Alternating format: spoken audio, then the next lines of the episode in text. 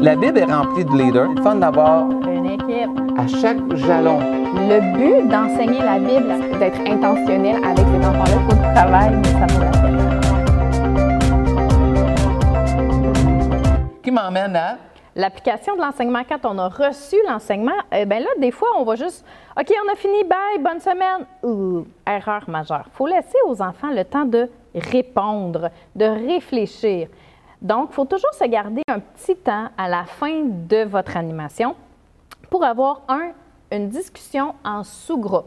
Si votre groupe est un grand groupe, eh bien, vous pouvez le diviser en âge, en couleur, en gars-filles, comme vous voulez. Moi, j'ai des tapis rouges, verts, euh, euh, mauve, puis là, ils vont sur chacun leur couleur.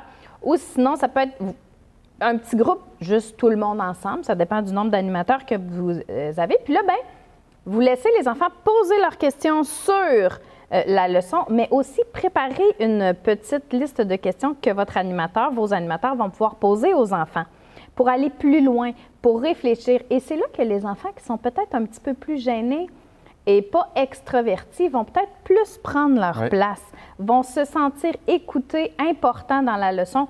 Alors que quand c'est un grand groupe, là, tu fais ta leçon, c'est le grand groupe, là, les, les- c'est tout le temps les plus... euh, Oui. les, les- les moins gênés qui vont lever la main, qui vont venir en avant participer.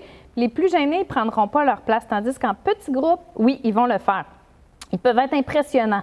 Donc, on répète différemment l'histoire et on fait cheminer les enfants avec des questions qu'on leur pose. Puis là, c'est souvent, ils ont des belles perles qui vont Oui. sortir, des belles choses qui vont sortir. Et vous allez pouvoir faire un suivi aussi et euh, un beau petit temps de discussion. Mais il faut toujours quand même donner une certaine ressource à notre moniteur, à notre Oui. animateur pour qu'il soit en mesure de poser les bonnes questions. Ensuite, un temps de prière, un temps d'écoute du Saint-Esprit.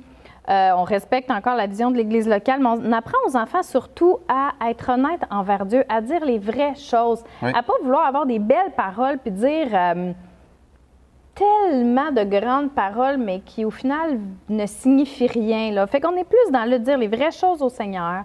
Vous pouvez peut-être même avoir en tant qu'éducation chrétienne un tableau des requêtes. Oui. Et lorsque les requêtes sont, sont répondues, bien, on prend puis on le met sur le tableau des requêtes répondues. Euh, et puis on peut prendre un temps de silence aussi, juste pour écouter la voix de Dieu. Peut-être un petit piano, juste entendre ce que Dieu a à dire au groupe. Puis, hey, il y a des belles choses qui peuvent Oui. sortir de ces moments-là. Puis après avoir fait un temps de discussion, un temps de prière, bien là, c'est le temps de donner un défi. Une action, proposer une action concrète dans la vie de l'enfant pour que de la semaine suivante, eh bien, il puisse le faire. C'est une mise en pratique, littéralement, là, de, la, euh, de la leçon. Oui. hein? Puis, euh, c'est en fait la meilleure récompense qu'on peut avoir comme éducateur, c'est de voir des enfants servir le Seigneur. Moi, il y a une petite fille à qui j'ai fait l'école du dimanche. J'avais 12 ans, elle en avait 5. Puis elle a grandi dans l'église, elle s'est mariée. Maintenant, je fais l'école du dimanche avec elle. Puis elle a ses petits-enfants. Elle a été dans mon petit groupe d'adultes aussi dans l'église. Puis c'est vraiment, euh, c'est vraiment touchant de voir une enfant à qui tu as fait l'école du dimanche quand elle avait 5 ans. Plus tard, elle faire aussi l'école du dimanche à ses propres enfants, puis aux enfants des autres, mais elle sert le Seigneur avec un cœur incroyable. Donc, euh, on peut lancer le défi aux familles Oui. et on le communique aux parents pour qu'ils puissent faire le suivi à la maison. Gardez toujours le canal ouvert avec les parents pour que les parents ils puissent euh, faire un super suivi à la maison également de ce qui a été fait pendant la semaine. Alors, à vous maintenant d'enseigner comme Jésus.